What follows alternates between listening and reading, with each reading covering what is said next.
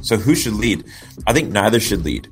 I think that if we look at a position like a, chief revenue officer where marketing and sales answers to them, I think we need to look at it holistically. I think too often we have a marketing funnel and a sales funnel, and we're not studying the customer's buying process. That's what we should build our marketing and sales around. That's what AI should assist um, instead of trying to push things at customers.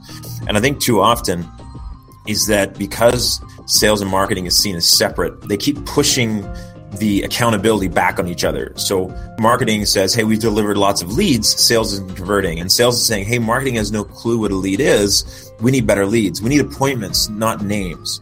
And so when we look at these things, I think it's about, you know, number one, having joint KPIs and really following the buying process. And that's the great thing is artificial intelligence can really assist in many aspects of this step. And so that that'd be my perspective. And I would say the same thing in regards to, you know, who controls social media, marketing or sales. I think at the end of the day, they need to work together and have a collaborative plan. So it's about alignment and then finding what tools assist the customer in buying.